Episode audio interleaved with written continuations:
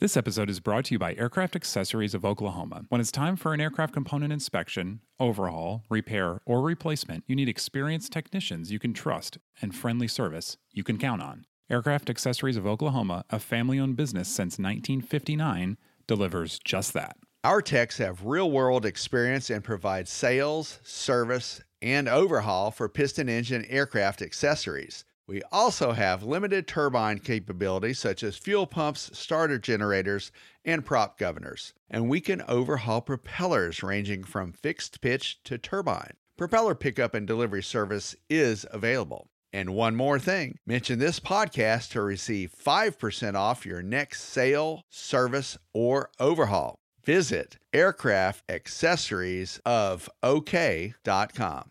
Happy New Year, everybody. On a very special episode of Hangar Talk, we're going to do our year end top stories, starting with Mosaic, the FAA's new light sport changes. Speaking of the FAA, 2023 was a rough year for the FAA. Yes, it was. Also, we're going to talk about Trent Palmer and Trevor Jacob, the legal questions of the year. And we have some updates for Reno Air Race fans. Also, fuels. You know, it was going to be on there 100 low lead, the move away from leaded fuel. And one thing that we talked about last episode is still on people's mind is Vans Aircraft filing for bankruptcy protection. All right, David, you ready to do some year end wrap up? Let's talk about the wrap up, Ian.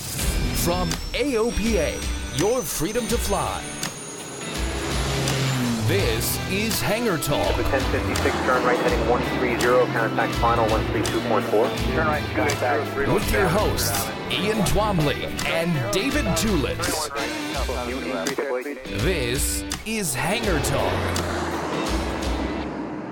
Welcome to Hangar Talk, everybody. I'm Ian Twombly. David Tulis here. David, Happy New Year, Merry Christmas, Happy Holidays, all that. Happy holidays to you, Ian, fellow airplane owner. Yeah, my Christmas present to myself.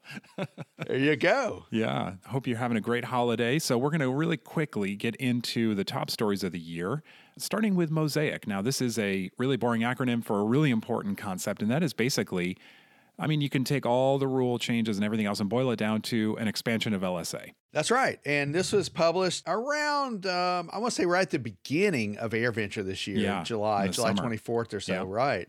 And so Mosaic, the modernization of special airworthiness certification, abbreviated Mosaic. And it's been on the tip of people's tongues for a while, even though it's a tongue twister. But it does it does expand most LSAs from like two seats to four seats Yeah.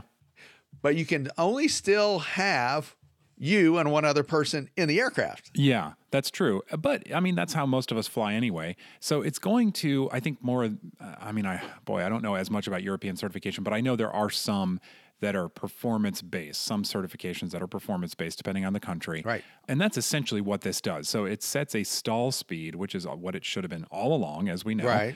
Right now, that speed is 54 knots. AOPA, I think, and, and others are going to push to make that just a little bit higher. So it's more inclusive of things like a 182 or Yeah. Archer, Piper Archer or Cherokee 180, that which have a couple of knots higher stall speeds on occasion. Yep, yep, uh, that's right. But yeah, I mean, the airplanes that most of us fly, those 182s, the 172s, the 152s, the tri pacers, all that would be included in those light sport rules. And, you know, that has major implications all across the industry, I think. Right. So we're looking forward to that. I think there's going to be a lot more. We're going to hear about that. One thing for sure that you mentioned is it is going to change the LSA weight limit, which is currently, for the most part, 1,320 pounds. Yeah. will be replaced with that performance based rule. Yep. And so 54 knot maximum stall speed right now. I just looked up what the stall speed is for for a 182. The VREF for approach is 65 to 70 knots. I want to say that stall speed with flaps is 45 knots indicated. Hmm. So that would be included Yeah. as is. Yep. The tri-pacer is 42 knots with the hmm. 135 or 150 horsepower engine. What is the J3's stall speed? Of course, Is- that's already a two-person airplane. Yeah, that's right. And it does qualify for based on the weight with LSA, but the stall speed's, I think, 39 miles an hour. So yeah, well within. But an Ercoupe, certain Ercoupes are already LSA. Certain Ercoupes would have the maximum gross weight increase to 1,400 pounds. Were not, man. That was so that'll be different, and we need to keep an eye on on the on the landing speed. Really, Yeah. what you know, I think this is going to be good stuff. I think the other thing that um, I'm looking forward to is maybe some of the newer technology Yes. that is available uh, with some of the newer LSAs might trickle down to those older certified airplanes, and I'm looking really looking forward to that. I would love to have an autopilot in the Tri Pacer at some point. Yeah, yeah, that's right. And it's also going to fix some of the weird stuff that LSA was uh, came about with, which things like you know no gyroplanes, no electric motors, that kind of stuff. So it'll fix that as well. So we're going to talk about that a lot more in 2024 because the NPRM came out in 2023, but it'll it'll go through its its process in 2024 and maybe come into place. But um, David, the FAA, they had a terrible year in 2023. Oh, they did. They did, Ian. Well, first of all, when you talk about the FAA, you got to think about the fact that it was rudderless, basically leaderless Yes. For most of the year until finally, you know, towards the end of this year. In fact, this this quarter specifically, Michael Whitaker was brought on board and and it was unanimous approval by the Senate, but that was touch and go for a while and it really didn't have anyone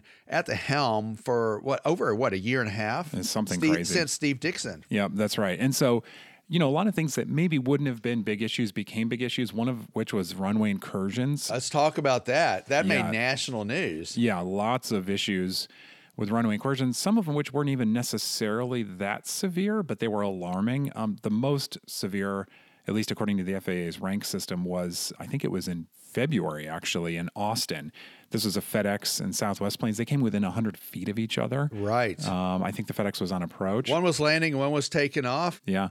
So that was a Class A. There were lots of others. You know, we heard about Santa Barbara, BWI, JFK was a big one. Boston had happened. Uh, I think the latest was one of the latest was San Diego, where a citation overflew another Southwest airplane by about 100 feet. So yeah, lots of lots of issues. And because of the lack of leadership, there was nobody really to speak on behalf of the FAA and say that hey, we're doing something about it. Right, right. And speaking of the FAA, they already were under the gun, Ian. And you reminded me of this a little while ago.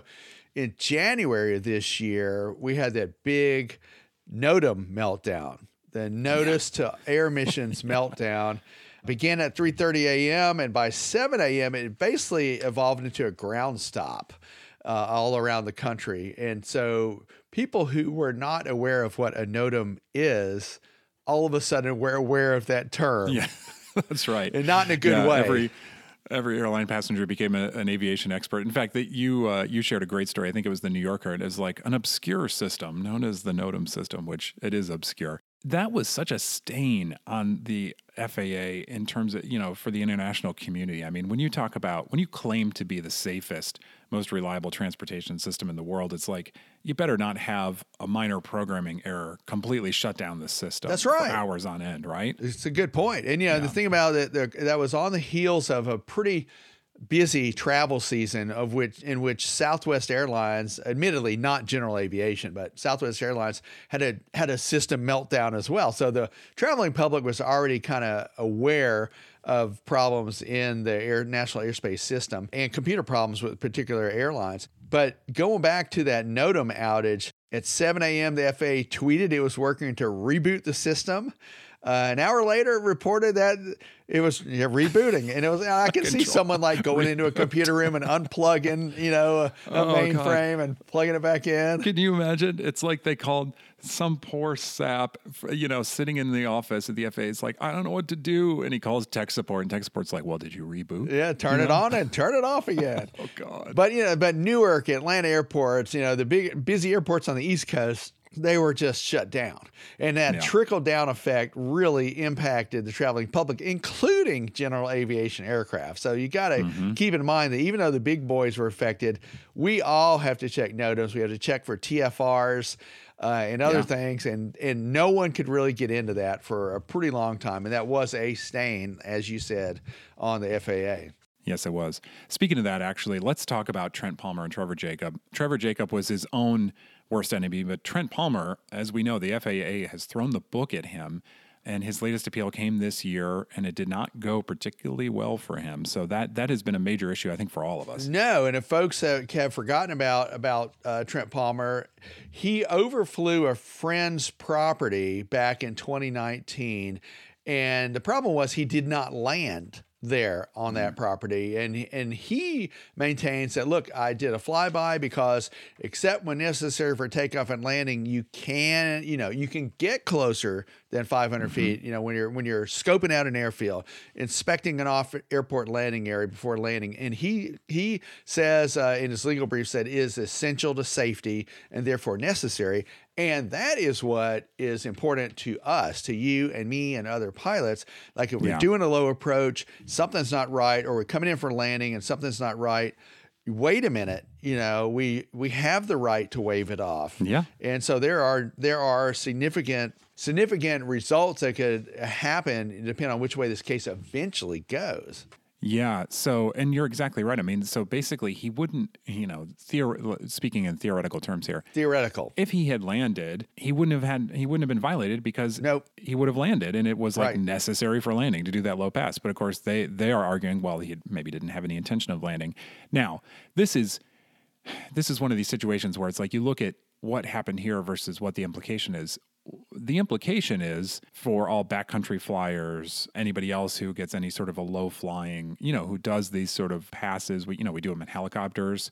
You do these recon passes to make sure that the spot is safe. Any, Right. any helicopter pilot who might have to do this, of course, they don't. They have different regs, but yeah, same idea.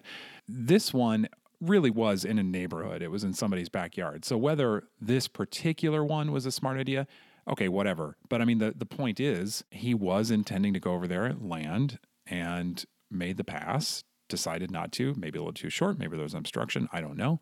And the FAA says, "Oh no, sorry, that's low flying." and I could be mistaken on this, but I think that his next move is to check out the U.S. Court of Appeals. I could be wrong Yeah, about that. district court, I think. Yeah. So, um, but you know, we got to keep an eye on this case because even though it sounds like it's just one individual, as you mentioned, it does have backcountry implications and all sorts of implications. I think think about seaplane pilots when you're overflying Yes. a lake. Seaplanes, you got to yes, you got to check out to make sure there are no logs floating around or other other Yep. other things that could snag a float because that could lead to injury or death. So this is a big deal. Yeah, it is.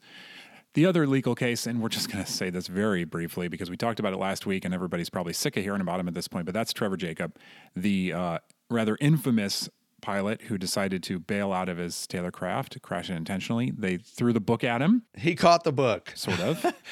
Well, I mean, of. six months in a Yeah. six months in a in a you know federal pen or something like that. In a prison. That's- but I- yeah, that's no some of those federal pens, like the one they had in Atlanta, it was actually like a little bit more like a country club kind of an atmosphere. He wasn't out there Yeah. breaking you know breaking rocks or you know working on the side of the Yeah. road or something. But uh, but that's not good Yeah. for him. And he and he did. He sort of admitted, you know, that he did the wrong thing, but he never did come out in uh, this YouTube video that he recently posted and say, "Hey, I'm sorry." Yeah. You know, and I think that is, I think it would have been time for him to say, "Hey, I'm sorry, I screwed up. This won't happen again." I agree. Now he got his certificate yanked, but he got it reinstated this year. So Yep. So he's back. Right. Back in the skies. that's yeah. scary. I don't think we'll see him. Uh, yeah, jump out of any more airplanes. Hopefully, at least not not ones that he's flying. Right. All right, all right. Yep. And we'll be right back. So Reno, Reno. big, yeah, big, big news for race fans. Uh, and that was that Reno was ho- hosted its last race theoretically ever at the uh, site. Reno Stead Airport in Nevada. And listen, that Mm-hmm. Yep. that had been going on since 1964 at that location. Now, it to be Yeah. fair, it their air races have been uh, elsewhere before. Yeah, but in many other places. But Reno Yep. pretty much took it underneath their wing, to so to speak, to have that. And Ian, the thing is, is it it, it brought in more than a million visitors to the Reno region and generated Hmm. about 750 million dollars to the local economy. You know, in, in the past few years. So that's significant money coming in. That is, But that's it for Reno. And why why Yeah. why did they decide to move it elsewhere? What was one of the reasons? I don't know.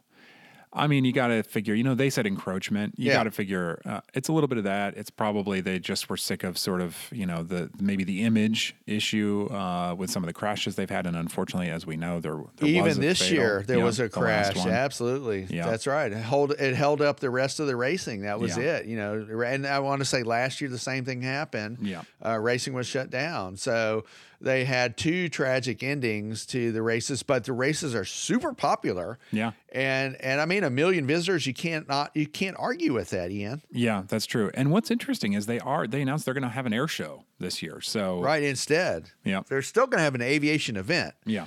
That's just, right. Just not, not, that. racing around pylons. Exactly. So yeah, we did talk about yeah, there were six six potential candidates for this for the new races. That's right. Some of them we know, right? You've you one you've been to Buckeye. Buckeye, Arizona is one of the six, and we are going to have a fly in there again this year in February. And of course, we invite people to come out to that fly in. The mayor's a big proponent of general aviation. But yes, I know that area. And there's a second area I kind of know about because I was warned by Dave Hirschman not to land in Casper, Wyoming Because of the winds. because because of the high Yeah, winds yeah. and um, and so I wonder how that would affect potential racing there. Yeah. It does get very windy in Casper, Wyoming. Yep. Um, there's Pueblo, Colorado, which is an interesting choice. Roswell, New Mexico, which is, as far as I know, in the middle of nowhere. So uh, that one is also, you know, in terms of airline traffic getting in, that one might be a hard sell. ET E call home. Yeah, that's right. Thermal, California. Where is I have no idea where thermal California is. It sounds sounds hot though. Yeah, well, Palm Springs sort of area. You know, it's Okay, in the desert. spot, Okay. Yeah, yep. Okay. And then Wendover, Utah. So Is that is that near the the Bonneville Salt Flats? yeah, it's that's got to be. Yeah. Okay. Yeah, Okay. exactly. Yeah, west of Salt Lake. So, yeah, we'll have to see what happens there. You know, they're they're having to balance airport environment, uh, hotels. You know, as we know from these events, uh, airline traffic. You know, how can you get in and out? Car parking. You know, there's all sorts of things they have to balance. Salt there. Lake is easy to get into and out of. Well, that's that's, a major hub. So, and Phoenix is not far from Buckeyes. Those two I do know about. Yeah, Right. That's very true. All right, so fuels probably I would argue the biggest story of the year, and that's because we're finally seeing. Uh, Unlike what Paul Bertorelli thinks, we are finally starting to see some progress. I think on the replacement of 100 low lead. Yeah, you know absolutely. we've got GAMI 100 UL. It's being flown in AOPA's uh, in the Bonanza, so we're No, demonstrating the that. B, the, the Baron, the Baron, Oh, sorry, the C55 Baron. yeah, and the Baron. Right, twin engine, because Yep. we got one engine on on regular avgas as we know it, and one engine uh, flying the GAMI G100 unleaded. Yep. And we're keeping an eye on that. And, you know, it's been flying, and It's, it's, we've racked up 40, 50 hours so far already within a short time period. No hiccups at all. I got to fly with Mark Baker. Uh, I was right seat with him. Oh, man, he's such a good pilot, and especially in a Baron. I mean, this yeah, is like he loves Barons. Yeah, Oh, he he does. He's Yeah. he's had he's had so many barons. I want to say at one of our shows we talked about that he had one baron three times, three different times. same same airplane. right. Yeah. But it's it's in Ada, Oklahoma. That's where GAMI is headquartered, and Mm-hmm. we are doing some testing on that. Listen, before we move on to the other fuels, it's it's interesting to note that we are uh, we like to say we're fuel agnostic. Mm-hmm. We want to go with an unleaded fuel that that works the best for the most amount of different aircraft. And GAMI, um, it just happens to be what we're we're running right now. Yeah. Uh, the Swift 94 unleaded is out there. UND did a pretty big test with them, and you had some thoughts on that um, a couple episodes ago. Yeah, well, not my thoughts, but just kind of relaying Mike Bush's thoughts. And so he Uh-huh. he does talk about this in the latest uh, column in, in Pilot uh, in the magazine. The UND, you know, they had been running Swift UL ninety four and had put up tens of thousands of hours on these engines, and they have decided that s- uh, because of valve recession, which is kind of an old concern about unleaded fuel. They said they found it and that they stopped using it. So Mike brought up some really good points about okay, did they actually find that? Is that the best measure? All sorts of things. And so I think we're going to learn a lot more in the coming months about exactly what's going on there and what happened. In other words, the the I don't want to say the testing of it, but the observation might uh, have been done a different way. Yeah. So, uh, so basically, what we're saying is the jury is still out on that, Yes. despite the forty-six thousand hours, uh, or however many thousands of hours that they they ran. yeah, tons. Yeah, and of course, uh, Eagle. You know the uh, the Eagle initiative. and PAFI. Yeah, and PAFI. PAFI. Yep. We have new new PAFI rules. PAFI is something that that started even before I got to AOPA. But I remember one of the first meetings that I attended with Tom Haynes and some other bigwigs. It was the Piston Aviation Fuels Initiative, and that was uh, basically a government run program. It's mm-hmm. like not Yes. not an independent company like like George Braly with GAMI, but government sort of administered. And, and there's news with that. VP Racing, V like Victor, P like Papa Racing has UL 100E fuel, and it successfully passed a 150 hour engine durability test recently. So that's big news. And so that means they're going to be able to fly it on airframes now, on actual aircraft. And so they're going through the next step in the process. And so, yeah, I mean, in general, I think we're getting somewhere, which is great news. Still a long way to go. Uh, and we'll learn even more in the coming year, I'm sure. But uh, for me, definitely one of the biggest stories of the year. fuel being a big story and uh, you did mention eagle eagle is the initiative that brings a lot of stakeholders together all in one room independents as well as government administered fuel initiatives and so we know by 2030 we have to have unleaded fuel out there for everybody Yep. All right, finally, we talked about this last week. It's just developing here in the last couple of weeks of the year. And that is uh, Vans entering Chapter 11 bankruptcy. They are more than $10 million in debt to 25,000 creditors. That was surprising news because they are one of the more uh, successful aviation manufacturers. If you think about 11,000 aircraft flying at this point, but they did hit some hard times. They had some kit production difficulties that went unaddressed for a couple of months. And then people who had deposits on kits wanted their money back and, uh, and you know it all came down to some the way they were handling the the metal structures, the way holes are drilled, and and and anodized and paint and things like this. So that was a real shocker to me. Um, they they lost a million dollars so far this year. In 2022, they were on on the board to lose 3.3 million dollars. So it added up Yep. and something had to be done. So they filed for Chapter 11 bankruptcy. They're going to increase their kit cost by about 32% moving forward. And, uh, you know, we'll have to keep an eye on what's going on with vans. But I mean, to me, that was a total shock because they had just introduced the RV 15. Yeah, it is a shock. And I mean, you know, they've been around for so long, over 50 years. And I, I think it is bad news for people who wanted to build one and then mostly for people who had already put down deposits because those prices are going up, as you said, 30%. And that's, Yes. that is a tough pill to swallow for people. And unfortunately, they're just going to have to do it if, if they want to see their, their return. Otherwise, I think they're going to be, they're not going to get their money back basically is, They're going to be low on the totem pole for bankruptcy creditors. Yeah. And Van's has new policies uh, on how they package their and sell their kits and no deletions policy, revising their kit deposit terms and payment schedules. Yeah, that's right. David, it's been quite a year. I mean, lots of interesting stories there. There's tons that we had to cut back. You know, it was a great year for safety. We had, I mean, I think the gamma numbers were fantastic. So it's it's really 2023. I think has uh, been a really nice year for for general aviation. The supply chain seemed to have eased a bit. You know, I think people are able to get oil filters again, for example, Right, and tires, Uh, which is great. The one unfortunate kind of sour thing we didn't really want to talk about as news so much as uh, just something that's impacted us personally, and that was the you know the death of Richard McSpadden. That's right, and um, and our hearts still go out to Richard's family. His son Grant is flying professionally now, so that's awesome. The, I was involved with that flight, as most people know. Uh, the NTSB re- preliminary report came back with with very little news of what might have happened. Yeah. Only thing I, I can say is that you know the the the um, aircraft was within the airport. I would say boundaries. Uh, it, it unlike other published reports, no, we did not go flying way out over Lake Placid. It was all within the airport immediate environment. We still don't know what happened, and the NTSB has been out there. And uh, you know, we we just don't know what to say about that. ASI will go on and has.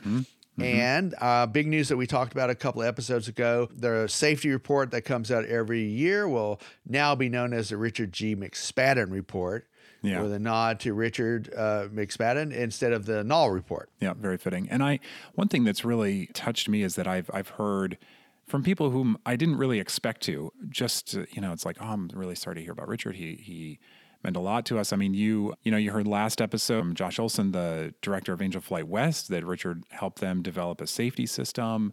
I mean, he just had his his influence, you know, he hadn't been at AOPA for decades, right? I mean, he obviously we knew he was a Thunderbird. I mean, he had been there for a number of years, but the amount of work that he did and the impact that he had in that short time is really incredible. Yeah, and he would parse the numbers uh, and, and come up with what the likely scenarios were and where ASI then could put more of the brunt of their power to help train people to avoid.